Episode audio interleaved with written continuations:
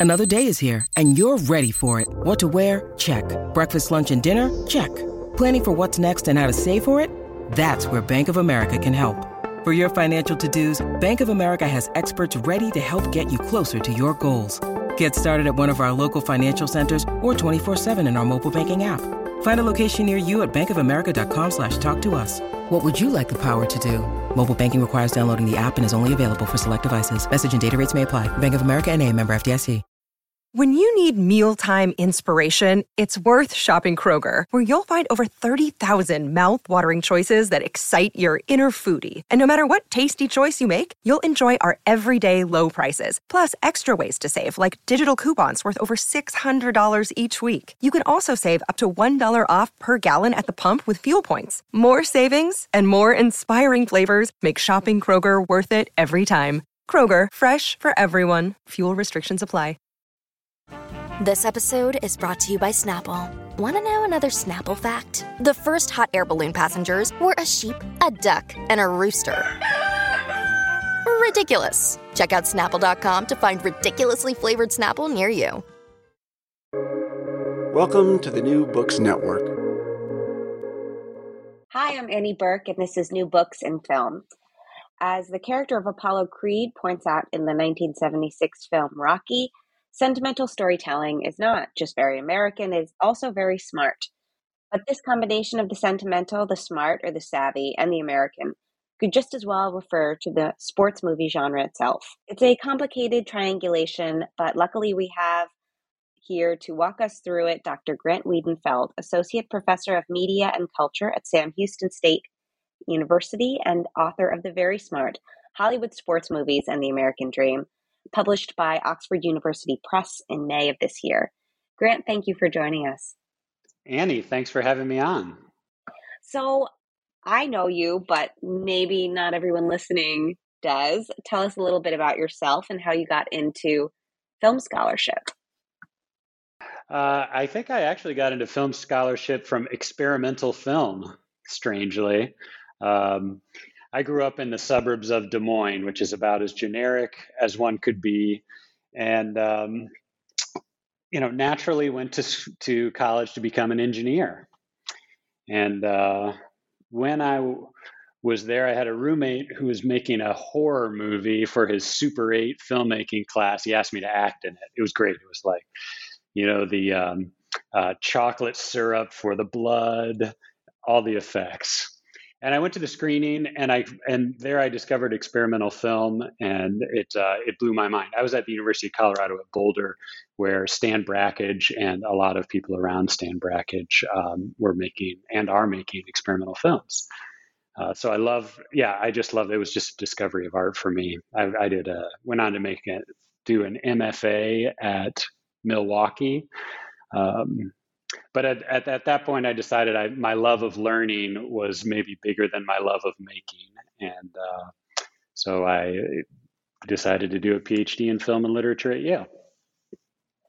So you sort of went from engineering to experimental film to literature and film, and now you you're this is your first monograph, and it is about the Hollywood sports movie. How did this particular book project originate? Did it begin in in your graduate program?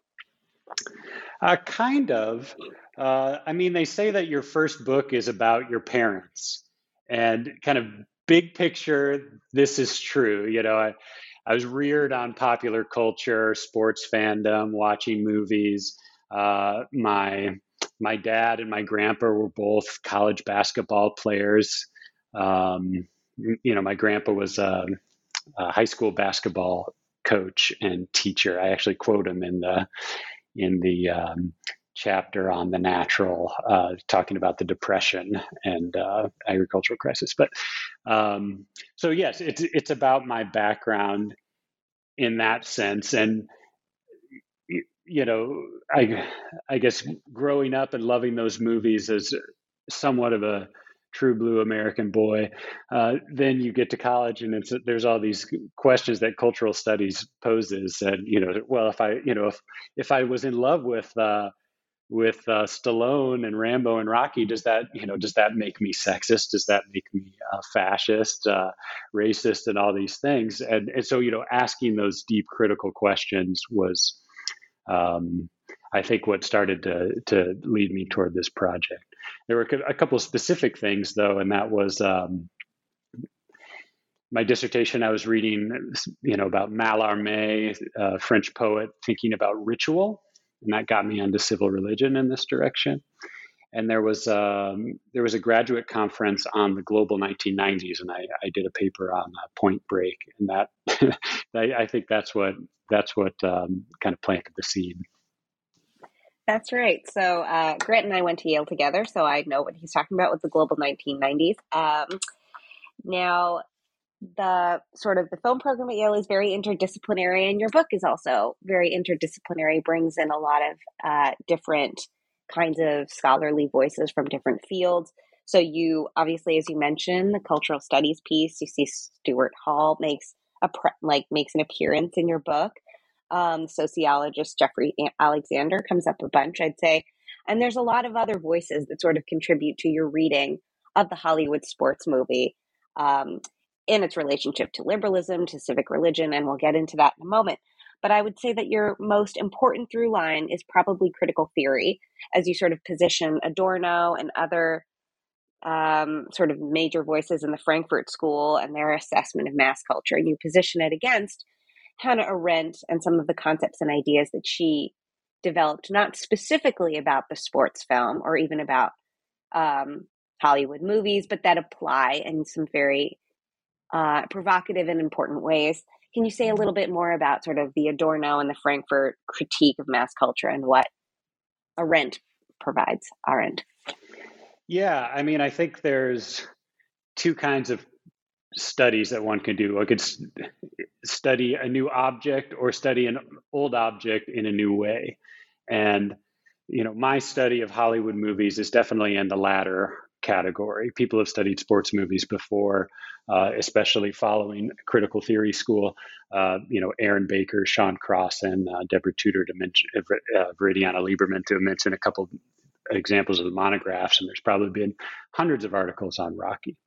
Uh, and and so in reading uh, in reading those those works, uh, I got to think about you know how do we how do we read uh, movies and and what is kind of guiding guiding our understanding. And I found that uh, you know Adorno and Horkheimer, this the culture industry part of dialectics of enlightenment is a is a key article that kind of represents a big school or a way of understanding what Hollywood is all about. Um, and a vulgar way of putting it is that it's it's fake art. It's uh, you know represents the interests of the owner class, and it's dumbing everyone down. Um, and what that's rooted in is an economic perspective that the it's the economics of the industry that um, is representing those interests, uh, and and that's true not only for looking at Hollywood movies, uh, but also at you know art cinema. You know, I know you had uh, Danny Fairfax on to talk about his book and you know the kind of Cahiers school of you know cinema ideology criticism is is also I think really following Adorno in this idea of the you know to understand the the art you it's depends upon the economic position of the work who made it the means of production and so forth now arendt for me, uh, I, I, came upon her as a different way of thinking about what is political. That's not centered on the economy. You know, for her, uh, she's thinking about life in the city. Uh, you know, here's the civitas, and, and where civic comes in, uh, which is really similar to the you know the polis. Um, and public life. Okay, it's a way of thinking about Hollywood that maybe we we can bracket or put economics in the background, uh, which is uh, which goes against the grain of of a lot of critical theory and cultural studies. Would you say that Adorno and some of the other uh, Frankfurt School, like another potential source of their discomfort with mass art, had to do with sort of mass movements in general after experiences in with the Third Reich? Because it, when reading your work, I'm thinking that Arendt had a much more um, sort of optimistic or positive idea of what it means for there to be a sort of a collective mass action versus this kind of fear of people walking in literal lockstep that you get from some of the other Frankfurt authors? Yeah, uh, I mean, I think I think they're all traumatized by by you know the Third Reich. Uh, they just understand it in different ways. Uh, you know, I think I think uh, Horkheimer and Adorno they see the problem as the um, as the you know the control of the industry by by the you know kind of central central figures um, and and it's all about kind of individual distancing from that uh, is is the solution. Whereas when Arendt and this is origins of totalitarianism when she's trying to understand like how did things go so wrong uh, in fact she sees it as the alienation of people from each other uh, and that they're kind of being put in into private private kind of suspicion. And, and this this also is not only in Nazi Germany but in you know kind of Stalinist uh, Soviet Union this not being able to trust anyone um, not be you know being able to express yourself in public.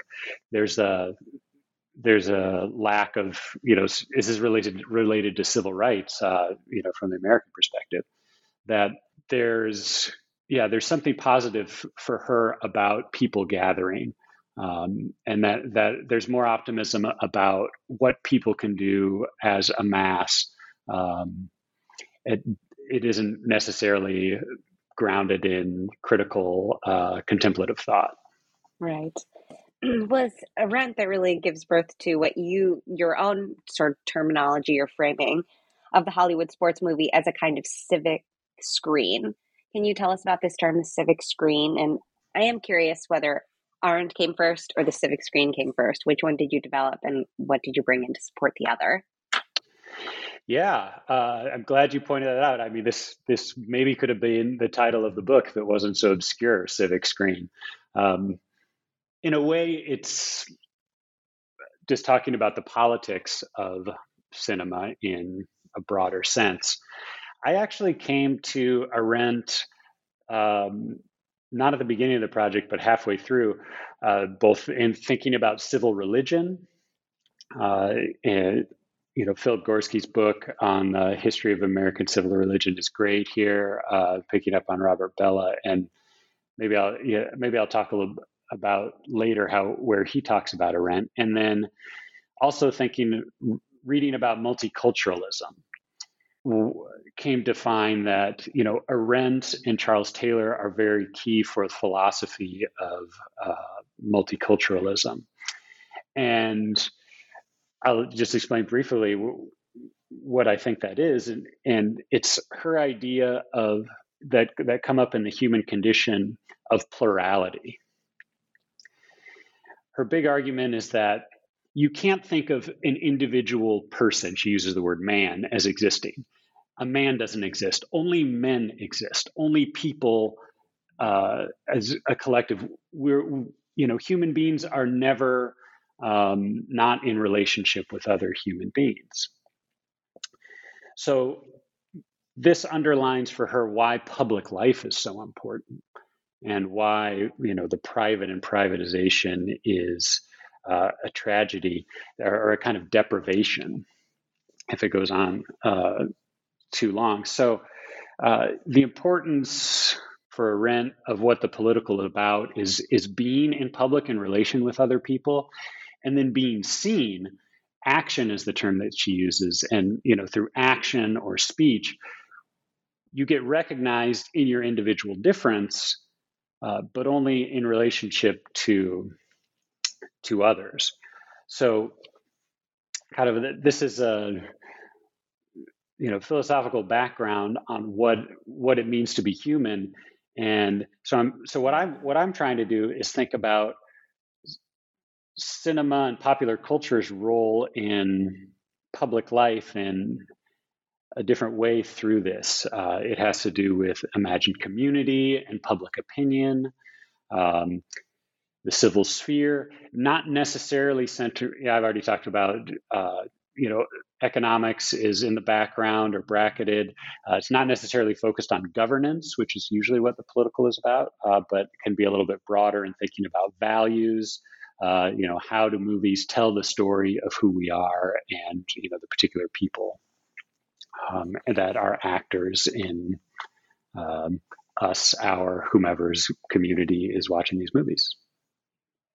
Well, this idea of the, the shared values that these movies promote, I, I think a major sort of purpose point of your interpretations is to open up how these films that are typically treated as sort of facile blockbuster movies or you know like not having all of these currents running beneath have the potential to be interpreted in these very different or repurposed in these very different political ways. So particularly like uh, rocky which i just mentioned but all these films that maybe have been traditionally thought of as um, hollywood moving right moving rightward being more conservative wanting to hold up certain heroes uh, and position others as villains um, is uh, is really interrogated by your particular readings of the films, partic- the ones that you emphasize. And so, I mean, that is a a key, a cornerstone of the cultural studies approach is to do this kind of reading against the grain, or in the case of feminist, queer, post colonial kinds of readings, is to recuperate what might initially seem like it is um, an oppressive text, but to find these like channels of liberation or possibility. Uh, so, keeping in mind that this is an approach that really spans a lot of different kinds of cultural objects, what do you think is particular about the Hollywood sports movie that sort of cries out for this kind of uh, interpretive flexibility or like generates this kind of political, I don't want to say incoherence, that sounds critical, but this political multivalence?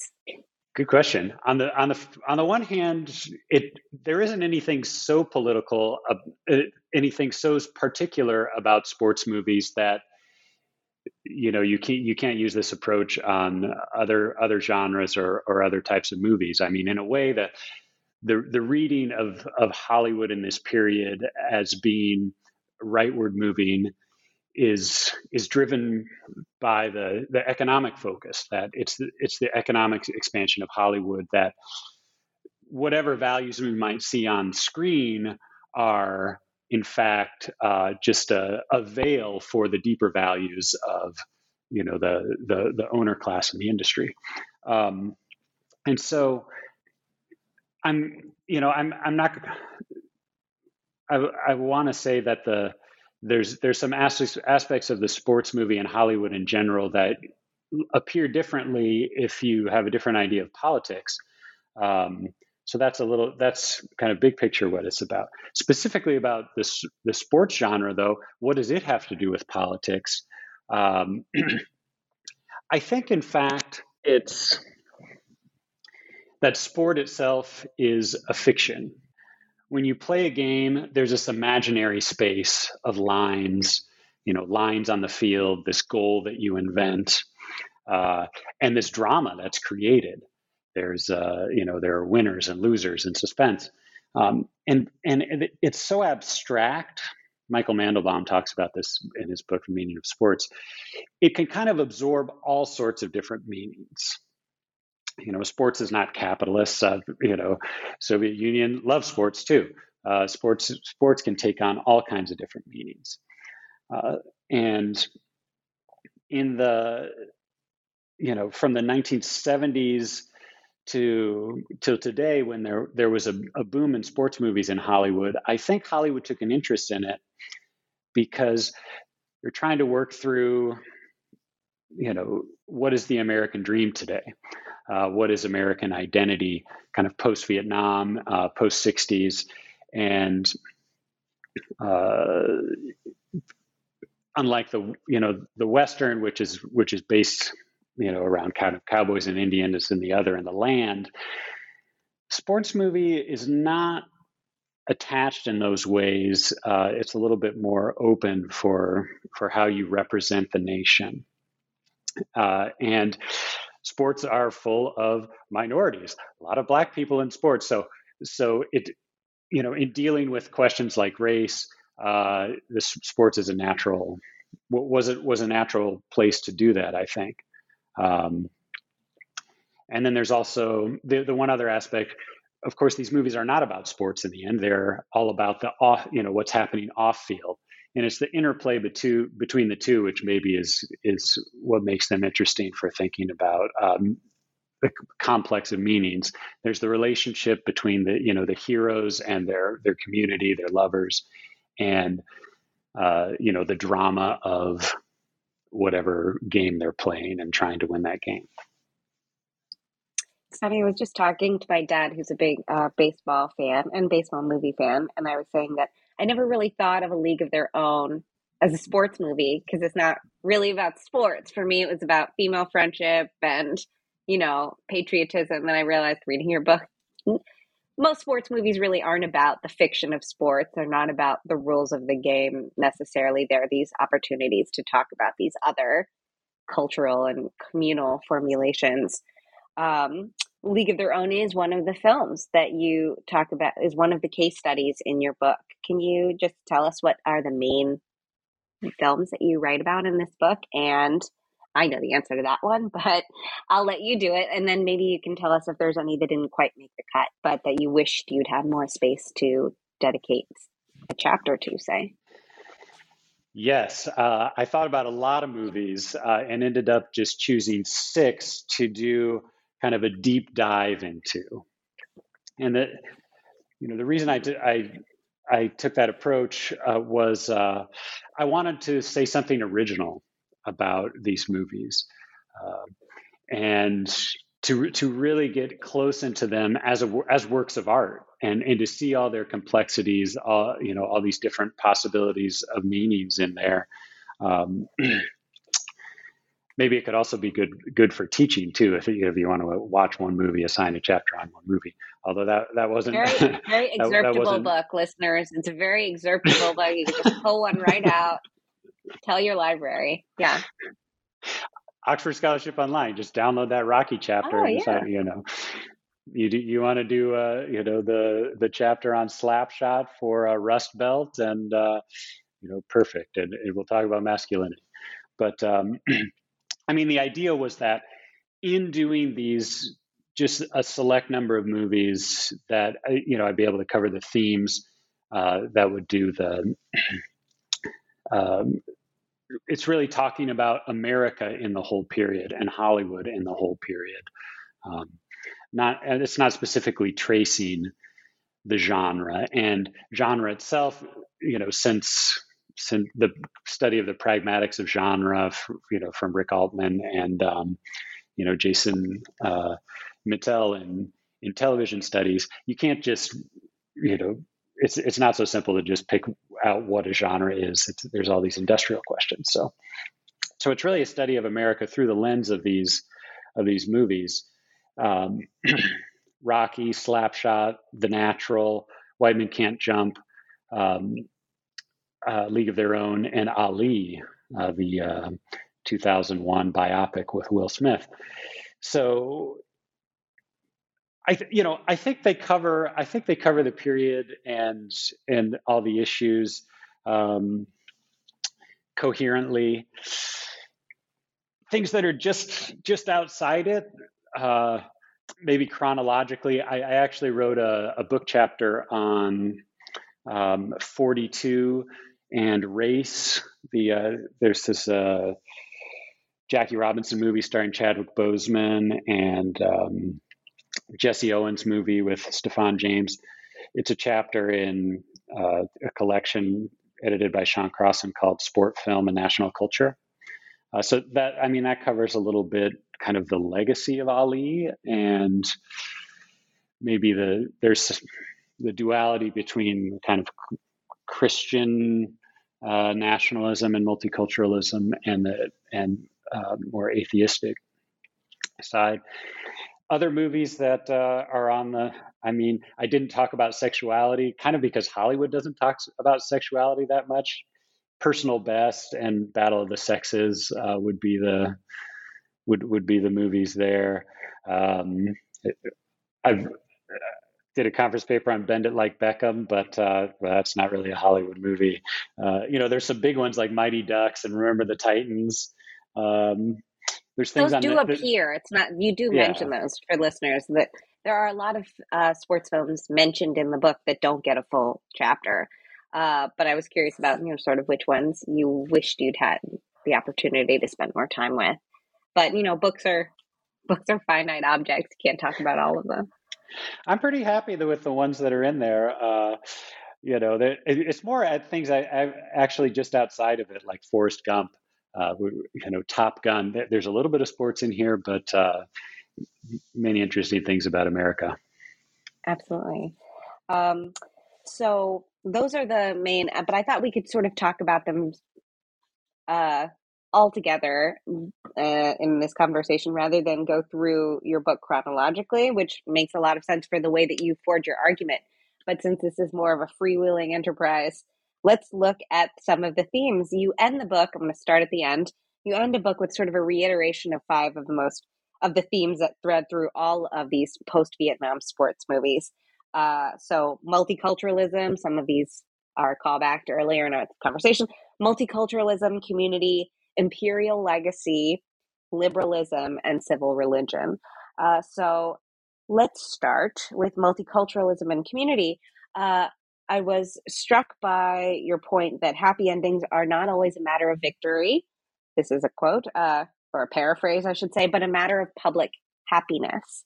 Um, and that is I think an important point to think about. We'll start with the endings because not every sports movie has a happy ending, but that doesn't or doesn't end with a victory, and it doesn't even necessarily have a happy ending. But how these films end obviously have great bearing on sort of what on their meaning, on their political uh, possibilities. So, talk about this difference between victory and public happiness. Yeah. Uh, th- sometimes when you win, you lose, and sometimes when you lose, you win. Right? That's that's white men can't jump. Everyone. Yeah, I love I love that part of uh, White Men Can't Jump. But Gloria, uh, the Rosie Perez character, has has this great speech um, about how it's all one big organic globule uh, versus these men's rules uh, of you know happiness is victory and success and money. Uh, well, not not so much the case. The, Rosie um, Perez is the smartest person in every every. She's the smartest character in pretty much everything I've ever seen her in. I always feel like her character gets it more than anybody else. Uh, and that's yeah, and, and she's a genius in this movie, right? Like yes. the uh, trivia whiz. Foods that begin with Q. But yes, so she talks about the organic globule that, that, that maybe as a woman she understands that it's not always about the game win, that there's other forms of winning and losing. And this is to your point about public happiness and private romantic contentment too for her. What is a quince? Yeah, what is a quince? I, this, so I was trying to re, rethink this idea of the happy ending. Uh, you know, kind of the Adorno versus Arendt way, and Arendt has a whole chapter called Public Happiness in her book on revolution. And she actually goes back to the chapter is called Pursuit of Happiness, and it goes back to uh, the Declaration of Independence. And interesting reading of this text because the classic triad uh, in the you know British world at this time would have been life, liberty, and property. And so usually, you know, the declaration declaration is life, liberty, and the pursuit of happiness. People people would say, "Oh, Jefferson, you know, he, you know, pursuit of happiness. This is just kind of a euphemism for property and people's you know rights to have individual property and success." Uh, but but she pulls out a different aspect of the discourse where people talk about public happiness like John Adams. Uh, I think it comes up in, in, in other kind of Enlightenment thinkers, and the idea is that again, human condition. The the true nature of happiness is action. It's participating in civic life. It's participating in self government. Uh, and so, in this sense, like the happy ending is about belonging to the community and about being recognized uh, as an individual uh, in that community to be seen. So this this fits very very well, I think, with uh, kind of you know Aristotle's thinking about comedy versus drama. You know, the unity in comedy in the end, and, and also the recognition of the individual. So you have all these happy happy endings in these sports movies without victory, and this is the way that I interpret them. Rocky uh, doesn't win the the fight in Rocky One against Apollo Creed. He does later, and those movies are a little more epic than comedy. But uh, that you know, how is this a happy ending if he loses by decision? And it it isn't about oh the judges were wrong, Rocky should have won. No, um, it's that his he's being recognized uh, both as an individual. Uh, all of his wounds are being recognized. It's like the struggle that he's gone through uh, is is being witnessed. Uh, he's expressing who he is. He isn't holding it in in this kind of um, you know classical masculine way. He's he's he's expressing his his all his all of his emotion with uh, Adrian there, and he's becoming a representative of Philadelphia and you know kind of working class Philadelphia that uh, that he's he's displaying um, and that he's becoming as the hero for for uh, the audience of the movie. So in a so, way that yeah, yeah, like the the happiness is is um, you know the, the multicultural aspect here is is the recognition of minorities uh, within the broader, broader community re- and recognition of that minority community. Um, and this is in contrast to the you know the imperial legacy, which is all about being the best. It's all about winning, um, being better than someone else. I, I like.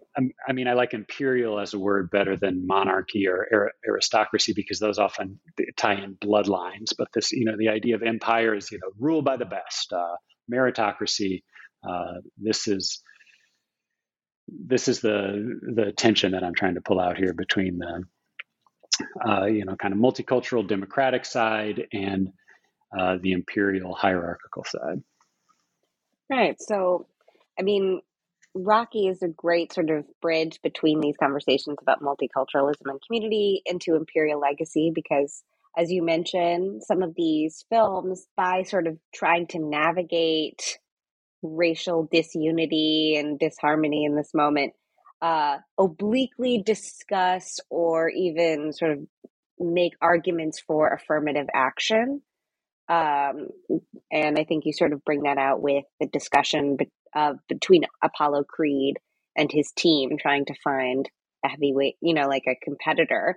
And he sort of does like the reverse of affirmative action in this particular moment, which is to like, you know, find a white hometown boy to compete against. Uh, very strategically scripting himself into sort of the antagonist in a way that the film is choosing not to do. Like, so he wants to like create this sentimental sort of story of maybe the word white resentment doesn't quite come in, but it's sort of, I think it's implied. Um, and then we see Apollo later in that final fight sequence. He he makes like a very spectacular entrance into the ring doing a kind of burlesque of American history and iconography in a way that's both sort of a loving tribute and also kind of a joke uh, at the same time. So I guess I wanted to talk about both of those things. I don't know if they can be done together, but first I'm interested in sort of um, these sports movies, which are not, you know, they are deeply political, but in other ways they're very, they try to leave open the possibility of multiple interpretations, different kinds of viewership different politically oriented viewers. Um, but the kind of quiet defense or explanation of affirmative action seems to be a pretty is a, is a pretty um, political statement, and I wanted to hear about how you how you draw that out of these films.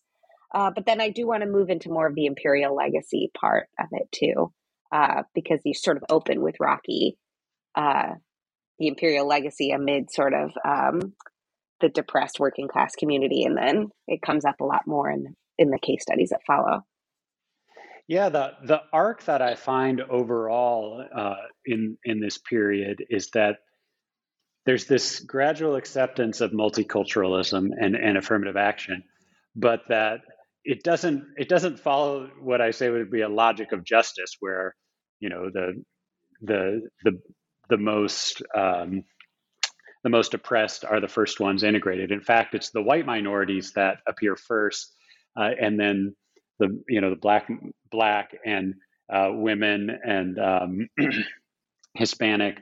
Uh, well, not not represented Hispanic or, or Asian in sports movies, unfortunately, but but that's the that's the kind of reverse. Within within this progress, there's this kind of counter current uh, direction that it takes, and you know, off of what it, what it really is a dichotomy or or between would be uh, in hiring the idea of being colorblind and you just choose the best candidate again here the best candidate is like the imperial side um, versus you know choosing a qualified candidate but uh, you, you, know putting value uh, behind uh, you know representation and diversity and, and whatnot. So Rocky is interesting in this way because movie's written by Stallone, but the how does Rocky get chosen to fight the champ? He's not a ranked contender. Um, he is in fact like just a qualified one who's who's chosen because it's going to be fought in Philadelphia. They want to, you know, wants to have a hometown snow, uh, you know, snow white um, underdog to face him. So, so, it's interesting that the movie is not being colorblind. It's it's being very upfront about affirmative action, but doing it in all these reversed ways that both tap into the white resentment, which you know Daniel Leab and others have picked up picked up from uh, that time, but is also you know in the in the long run kind of softening up this idea of um, or at the same time opening opening up the idea to something that's not just about the best. It's this American sentiment of giving the underdog a chance uh, that that plays into it too. Um, so that I mean that movie's pretty complicated. There, it's Gloria, you know, Gloria, the Rosie Perez character in White Man Can't Jump, is also interested in how I think she, her success, the way it's presented as a satire, is is also, um, uh, it's without just representing affirmative action in a simple way. It's kind of using the you know the complexity of of comedy to put it put it out front and and think about it uh, in ways that I think become then supported in in later movies. Uh, well, this is the optimistic reading, anyhow. Um, but the yeah, I mean the what I'm reading is the overall value of you know democracy being about including everyone. Um, not just the winners, the, the, the losers as well. And this is one of the truths about sports is that uh, there's a lot more losers than winners. Uh, right. Uh, really, but really the community is strengthened by this. The community is strengthened through this upholding of multicultural um, incorporation. I think like the community of the of the basketball uh, of sort of basketball hustlers and white men can't jump, but also I mean, maybe it's a stretch to call Jeopardy, Jeopardy a sport, but it does sort of the the scene in which Rosie Perez finally, after having wanted the whole film to be on Jeopardy, when she's finally uh, able to participate, she thinks that it's been sort of meritocratic rise, but it's not. It's not quite like she just abolishes. She just demolishes the competition. Um, yeah, and the, and the competition is like a, these these old white guys who are a rocket scientist and an English right. professor. right. Some I was going to say some new books listen no, no new books network listeners. No, just kidding. We you're all you're all Rosie Perez's to me. Um, exciting and new. So thank you. Well, there's there's one more thing I want to say about the affirmative action, which I, I don't really get in. I, uh, I don't want to get into too much, but again, this oftentimes this kind of left-right dichotomy is between um, multiculturalism and uh, assimilation and, and color, you know, colorblind assimilation. And, w- and what I'm pulling out in this book is kind of a middle path. Uh, hyphenation is how Jeffrey Alexander um, theorizes it. And so, kind of how I'm talking about there's there's affirmative action in here, kind of. Uh, this is sort of the hyphenation, kind of the messy, messy mix that I think is where where the you know progressive democratic aspect of Hollywood, these Hollywood movies lie. They're they're obviously not you know uh, Puerto Rican, you know, a movie about a Puerto Rican, Nuyorican, uh, Rosie Perez, made by a Nuyorican director. That would be the multicultural model. This is not that, uh, but uh, I think it's different from the assimilation too. Absolutely. Um, so this kind of the symbol or representative to move into this imperial legacy question, um, how the imperial sort of rec- um, runs through these films in contrast to sort of a more democratic or uh, democratic form of community and governance. Um, let's talk about the American flag. Uh, the, uh, the, American flag makes a lot of cameos in this movie, um, arguably some kind of proxy or surrogate civic screen because text is put over it. It's sort of in the background of important scenes. In the case of Rocky, it's becomes um, a kicky costume. Uh, can you sort of talk about the flag, the flag in whichever of these films, or how they sort of resonate across the the examples you've chosen? Yeah, the old red, white, and blue. Um, mm-hmm. Of course, it's of course it's everywhere because these movies want it to be everywhere. You know, they're trying to, they're they're transparently, I think, making movies that are about America through the you know allegory of the characters that are in them. Um, yeah, the flag sh- shows up in in different ways. It's uh, one of the ones that's most compelling to me uh, as uh, as far as you know sentimentally. Well, there's there's there's two. First, it'd be League of Their Own, um, and it's not so centered on the flag, but this patriotic moment of the national anthem in it. A couple of these movies have national anthem scenes, and this one takes place during World War II. Uh, this all women league. Uh, there's a there's a woman singing the national anthem. The women are arrayed on the field in the in a V pattern. Um, this kind of collective achievement. Uh, I mean, I, I, there's a it's a certain kind of representation of a feminist America uh, that I think is striking. Um, and something about the, I mean, something about this this movie that that uh, I don't I don't think has been fully appreciated because, of course, the main character Dottie is not a good feminist. Uh, you know, Ver, Viridiana Lieberman talks about this in, in her book, and, and many have. I'm going to put air quotes around that. Not a good feminist. That's okay. tricky.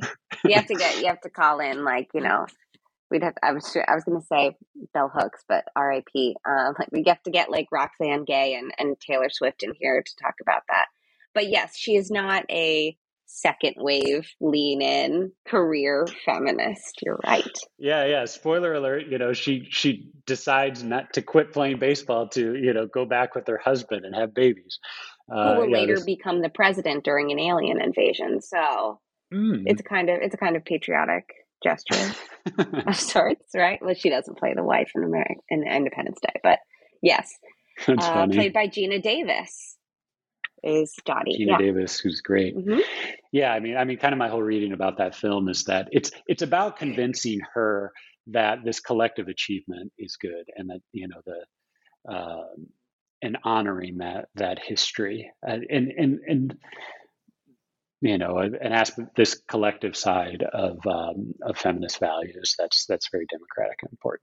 Uh, so so so the you know the flag in that movie and how it's tied into also this patriotism of World War II and being anti fascist, and kind of an image of America as a leader of democracy in the globe um, is, is compelling.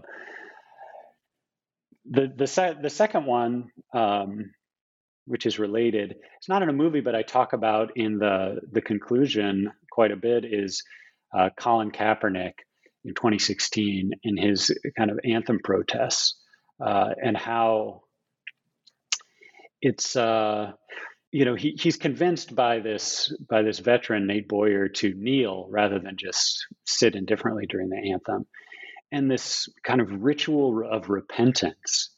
Um, I, I think is really compelling of this idea that the stars and stripes is not only about pride and being better than everyone else. This would be the imperial side, but also this sense of you know, repentance uh, and mourning for, uh, in religious, civil religious terms, the sins of the past, uh, uh slavery, racism, uh, empire being some of those. And it's this kind of potential that's um, this potential for patriotism that that is out there, um, but not fully realized yet. So.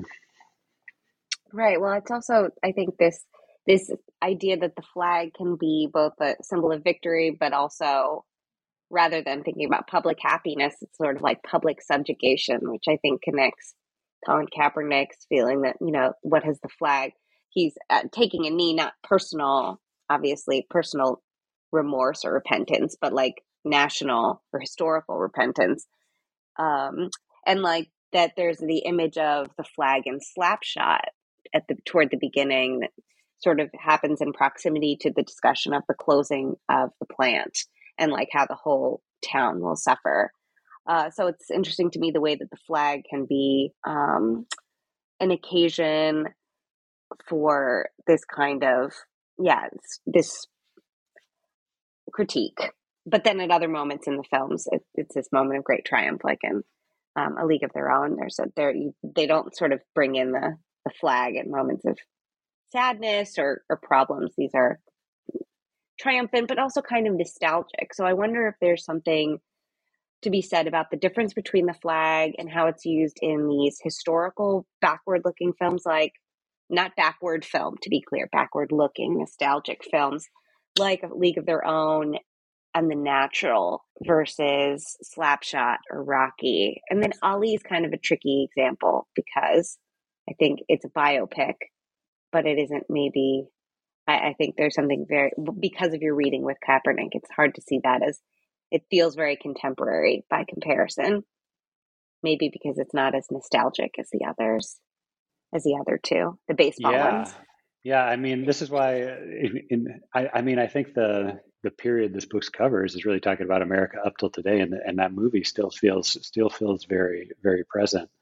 Um, yeah, the the it's it's yeah, it's hard to separate the the the flag and what it's doing from kind of depictions of the nation overall. But I I love the one the point that you brought out from the beginning of Slapshot, which opens with this, yeah, like you say, this image of the flag at the moment that the plant is closing, which is you know, I, I guess I usually I first read that as kind of a disgust with the flag and a disillusionment of America that that's being expressed by that. But I mean, maybe one could also see that the the flag is standing in there is almost like the people who are being wounded by this, uh, and yeah, it could it, it can do a lot of different things. As far as the you know the the genre the genres within the genre here, um, is good insight. I hadn't thought about this, but it's true that you know the the historical sports movies, biopics, those movies tend to be about honor and memorials to the past, and so they have a more positive view of the flag uh, and and patriotism and and the kind of values that they're trying to pick out um, and w- what is being honored and memorialized versus the um, contemporary comedies they're, they're sort of social comedies about social problems and, and the ambivalence of those problems is reflected in in the flag there uh, in that one from Slapshot. There's also one appearance in White Men Can't Jump at the beginning uh, that I love. The flag is just in the background, but there, you, know, the the uh, white character Billy Hoyle is out there hustling Sydney, um, and he's p- pretending to be innocent. And this is the I love this idea of a critical view of the flag and of neutrality as this sort of sham neutrality that is in fact uh, you know there's a white privilege there that's being identified I think, I mean, I also think that possibly that Vietnam dividing line that you draw in the book might have something to do with it. Sort of what is imperial, what is the imperial present, uh, imperial America? What does it look like before and after Vietnam? So Rocky and Slapshot are looking at a different, what the sort of the arrival of Amer- the American flag and the planting of the American flag means something different in the 70s. And it does like looking backwards at World War II and looking back at sort of the New Deal. Um, but I think that regardless of whether we're looking at historical films or present films, these last two themes that you draw out, liberalism and civil religion, civic religion, or no, civil religion, am I right? Civil religion, not civic. Civil religion, right. Um, are present in all of them. And it's a kind of structuring tension between the emphasis on the individual freedoms, individual success of liberalism, winning, you know, this sham neutral you know like whether you're going to be a hustler whether you're going to actually be in good faith working on a team if you um, are you know going to advance your own financial interests or whether you're going to sell the team and take the loss um, and then you have that positioned against civil religion which is more communally oriented involves kind of like collective rituals um, and these two are put in tension to kind of ask i'm taking this from tm scanton scanlon in the good place like what do we owe to each other? Um, so in reconciling these we think of the sports movie as doing it or and by say we i mean other scholars have sort of and critics frankly think about sports movies are pro friendship and they're anti other guy you know foreigner or something. Um, but you draw out these other sort of supports and these other um, enemies in the sports film. So one of them is romantic love, which is usually not the focus of a sports movie, but is actually quite central to these questions about public happiness, individual liberalism, and sort of civil religion. Um, and also capitalism and the free market, like where money comes into this. Um, so, can you talk a little bit about love and money? Unfortunately. Yes, love and money. Um, love of money. Yeah. Ooh. Well, how you know you can take it one at a time, or you can talk about them together. Yeah. love and money in Hollywood movies, and in a sentence. Yeah. Boy, that's that's big there. I'll give you two sentences. Yeah. I, I mean, um, as far as you know, talking about empire in the sports movies,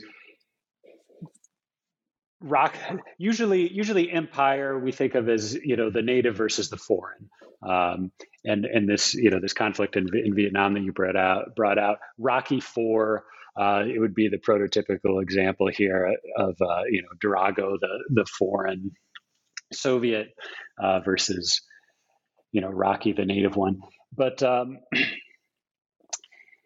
which is uh always a funny movie because in fact in order in order his his training there happens by going to uh, you know Siberia and integrating himself, uh, which which plays plays with that kind of foreign and native thing in an interesting way. Um, I'm making a face because clearly I haven't made it to that Rocky yet. I'm like, what? He goes where? Okay, yeah. yeah. Sure. He he has to become like a truly native Russian uh, to in order in order to win. So there, yeah, there. Stallone always plays with these with these reversals. Um, although clearly the movie is is uh, is Cold War propaganda. Uh, the the aspect of imperialism that I'm talking about, though, is maybe more abstract. It's about this this hierarchy, uh, meritocracy or aristocracy uh, the rule by the best, being the best, um, and that that is that is the kind of men's rules as um, Billy calls it in White Men Can't Jump, of the market of capitalism. Uh, you know, Sidney says it's. Uh, I'm not. I can't remember exactly what he says, but basically, it's you. You know, you're either hustle somebody else or you get hustled. It's it's this kind of Darwinistic, social Darwinistic world. Um, I think that's the that's the aspect of empire that is criticized in these in these films and in this period in a subtle way. Criticized in this movie in that hustling doesn't work out for them. They they end up being hustled in the end. It's just a world of deceiving everyone else and being exploited, uh, and they find themselves exploited. So. you know Billy's gambling addiction that he just wants to play one more game to win back what he had lost before. Uh, this is in conflict with um, you know the romantic love that he has for um, Gloria. And you know, so in this sense, love gets associated not so much with uh, the fantasy of success, but in you know a much more 40s way of settling down for a regular job and you know valuing the relationships that you have with your community and with other people that um, this is the this is the aspect you know i think that's redemptive for love uh, here and is resisting um, the men's rules of winning uh, capitalism being the best uh, it's just about money. So it is there's i do see this love versus money uh, theme going on in Why men can't jump. And love it seems like at least in that film love is I think it's some of the other examples too, but it's it's it's exempt from not only like capitalism and the market and money, like when it's done right, it's it's isolated from that insofar as um, you can't be hustled if you listen to your like you if you listen to your woman, you cannot be hustled. And at the end of White Man Can't Jump, um, when Billy has lost his girlfriend is Sidney's like, you, what did I tell you? Always have to listen to the woman. And he's like, but I listened to you. He's like, you shouldn't have listened to me. I told you to always listen. So like, even though they have the friendship that's sort of like that Casablanca, like this is like in, in lieu of the romance, we're going to have this like very strong male friendship. Still, you get the sense that like he should have listened to Gloria. And like even the man who told him not to listen to Gloria knew he shouldn't have listened to me because that relationship is the one that would have maybe been absolutely free of they you know no hustling it's always billy's fault anyway but that sense of always listen to the woman i don't know how many of those that goes into the other films but certainly rocky's vulnerability with adrian um the sort of i don't know heavenly like seem, seemingly like supernatural um, like love story in the natural always seems like love is this special protective space or something. Yeah, now now that we're talking about it, it, it comes to it, that seems to to map upon the parallel plots of the on-field plot and the off-field plot. You know, it's it's all about the ambition on the field, trying to win, versus uh, the relationships off the field, and this is where the love happens. Uh, it, so you don't you don't get the falling in love as part of the ambition and trying to marry someone rich. Uh, that, that doesn't appear, um, well, at least in the in, in, the films that I'm talking about. You know, The Natural is a good example of this. You know, the femme fatale versus the, you know, the the girlfriend from back home. Right. Yeah. Um, and I mean, I guess like a lot of the examples that you've looked at also are pretty critical of sort of money in sports. That's sort of the other piece of it. That that's something also that is separate from the game, it's separate from the sport, but in a in a much more toxic way compared to like the love that the love and the romance that you know allow them to be their best competitors without bringing that spirit of competition or hustling back into the relationship. So, which one do you think is like sort of the most I don't want maybe anti-capitalist sounds too strong, but I think it's it's an interesting question in the context of how these films were really made to make money. Um, the, their design, their blockbuster sports films meant to, you know, appeal to the whole family, but and and to make money, and yet they're not entirely on board with the system that made them.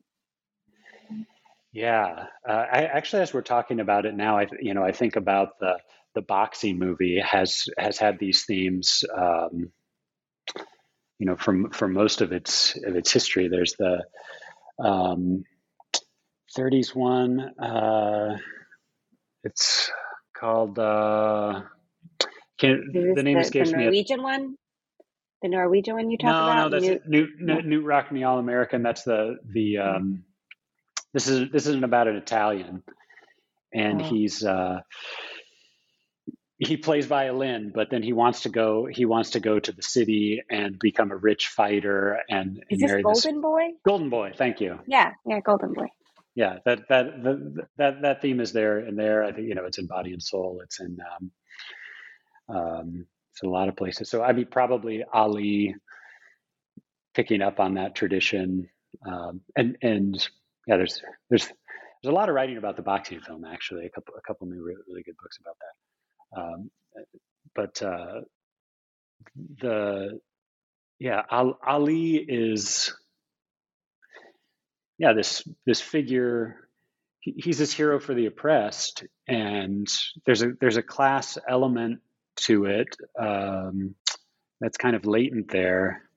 Think the, the, the you know the clear play around play around with money is in White Men Can't Jump, but um, the moral aspect of it comes out in the natural. The uh, yeah, each each one of the each one of these movies gets gets at a different angle of it. It feels like, and you know the the corporate neoliberal aspect and in in Slapshot Okay, I'll stop. yeah, the slap no, the slapshot one is I think what stuck with me the most. I was curious what stuck with you, but the idea that this is just a, this is just a spoiler podcast, but um that the owner is going to sell the team whether or not they win because she's not going to sell the team. She's going to close the team because she'll make more money than selling it regardless of how well the team does. Feels like a real maybe it's too strong to say a, a, real indictment, but it's a it, to me it's a real indictment of like how meaningless sports can become when money get involved when money is involved because it doesn't matter if they how they do anymore. They like um in a lot of you know maybe less critical less sort of political sports movies the the plot would be like if you do well like this kind of pull yourself up by your bootstraps ideally if they win then they can stay and if they lose then they'll be closed or they'll be relegated or they'll be then lose their endorse but in this it doesn't matter how they're doing.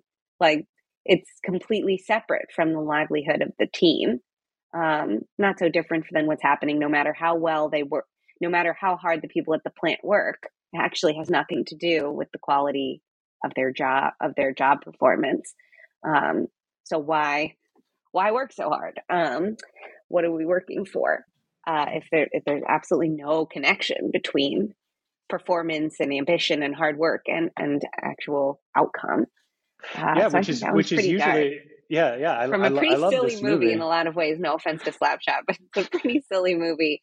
Like ninety percent of it is just silly. Uh, I yeah, the Hanson, and, Hanson and, brothers and epitomize that, and then and hard to and and violent. Um, but then other parts of it are pretty haunting, I think, and that was one that scene. Yeah, be, yeah, because usually I mean the you know the sort of uh, easy uh, you know right wing criticism of you know socialism and communism be like oh you know nobody works hard there because uh, you know we have to have a capitalist system where if you work hard you you know then and that's just aligns with all the moral values and everything. Well, the great thing about this, you know, this movie is pointing out how in this kind of finance capitalism, uh, you know, working hard isn't going to result in them saving the team at all. It's um, or even ingenuity, turning their their hockey team into like a like a fight club for pay. Like you know that that no matter what sort of you know enterprising attitude they bring to it has absolutely no bearing in this finance capitalist. Yeah. Well, speaking yeah. of speaking of Fight Club, that, that does take it to the next level too. Yeah, there you go. Um, I want to ask you one more thing, and it's about sort of to dig into the uh, civil religion part a little bit longer. I'm going to quote you back to you, so steel yourself. Um, the sacred feeling of civil religion is evident in the richness of these Hollywood sports movies as artworks. Their intricate construction amounts to more than mere commercial products. So I'm going to end on a little bit of a sentimental note, as I know that you this is this is as all academic books are. You point out it's about you, it's about your family, and it's about your your you know what speaks to you. So that's very smart. Um, can you just flag or highlight one of the moments from one of the films in your book that you feel like really exemplifies the kind of the sacred possibilities of the sports movie? Yeah, and here thinking about sacredness in terms of civil religion, it's like the you know religion of the state of the of the community, what kind of ceremony we have together. The I can't do one, but I could give two that two that really jump out to me. First, of course, is the training montage in Rocky. Um, and and why I think it's so special is because it's not about hard work. And, and the whole chapter is about this. He's he's not a bootstrapping individual if you look at it closely. It's collective joy that's represented.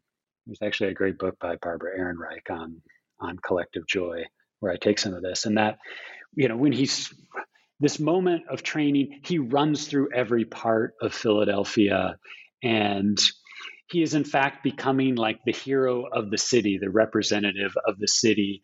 He's he's not running you know, it isn't about winning this day. It's just like the fun and joy of exercise and and running around and and connecting with other people. And this guy tosses him the orange, and people see him. Uh, I love that moment. And then the second one, um, if that's joy, then you know the good counterpart would be the the climax of Ali. After he wins the Rumble in the Jungle, there's this uh, kind of a montage moment where the music comes in, and it's it feels sacred because the whole meaning of his victory is about has been set up that in in fact he's representing the oppressed and the you know the beating he takes in uh, this uh, the rope a dope strategy is you know it it represents the beating that all the you know the people of Zaire, as it was known at the time, are taking the you know the people of uh, of Africa, of the global South, um, of everyone oppressed. It and so it's it's the sacred moment because it's it's both a victory, but it's kind of bittersweet, uh, knowing that all you know oppression is not has not simply been you know overcome uh, in a stroke of um, of his punch there in in knocking out George Foreman. There's uh, we we know that the you know oppression is going to continue, and that Ali himself. It's bittersweet because Ali personally, we know that this was maybe the height of his career, and he, and and he's the beating that he's taking is going to lead him to have Parkinson's. Um, and and yeah, there's that kind of monument to his legacy. Um, yeah, for me, it really comes together and in that moment of the movie. And there's kind of possibilities for what it could represent and the hope but then also the sort of the reality that we know is, is following from it. Those are those are two very powerful moments. Uh, thank you for presenting them for us. Uh, as we close uh, do you have any upcoming events for this book? Any upcoming or current research projects you want to plug here? They um, just want people to be keep an eye out for you in the set up a Google or find out what's going on with Grant Wiedenfeld? Yeah, I'm going to be doing a, um, a, a, talk on the book at the American Studies Association um, with uh, Jen McClearen and, and her book on um, uh, women MMA fighters. Uh, so yeah, come to that if you're into American Studies. What That's in Louisiana. That? Louisiana, okay. In New Orleans at the beginning of um, of November. Um, I'm, you know, I'm, uh, I'm also going back to work on literature, kind of Flaubert and the aesthetics of punctuation. So, uh, you know, only wait another five so, uh, years yeah. and that'll come back. but in the meantime, I'm actually going to be in New Orleans for another event, um, more related to sports at, at NCA, the National Communication Association, in a panel on uh, transgender uh, athletes and, you know, very hot button issue right now and I'm presenting a um, you know paper. I think I have I've I have a policy proposal for a you know new kind of policy in in sport that I think um, can represent what the you know Olympics came out in in uh, IOC in last November, a new framework on fairness, inclusion, and non-discrimination, which is a different way of thinking about you know how you how you decide who gets to participate in sports. That's not necessarily based on hormone levels uh, and whatnot. So this is this is yeah really hot button issue. I'd love to really, talk to people about that's it. really important. Uh, so that's all great. So in other words, check out, go see Dr. Wiedenfeld speak at ASA and NCA, both in New Orleans this fall. Is that right? This fall, different times this fall. Um, start reading Flaubert now. Might take you a while, so start it now, listeners. Um, and please purchase a copy or encourage your library to purchase a copy of Hollywood Sports Movies and the American Dream from Oxford University Press. Grant, thank you for joining me today. Thank you so much for having me on, Annie, and for taking the time. it was great. Thank you. And thank you, listeners, for tuning in. See you next time.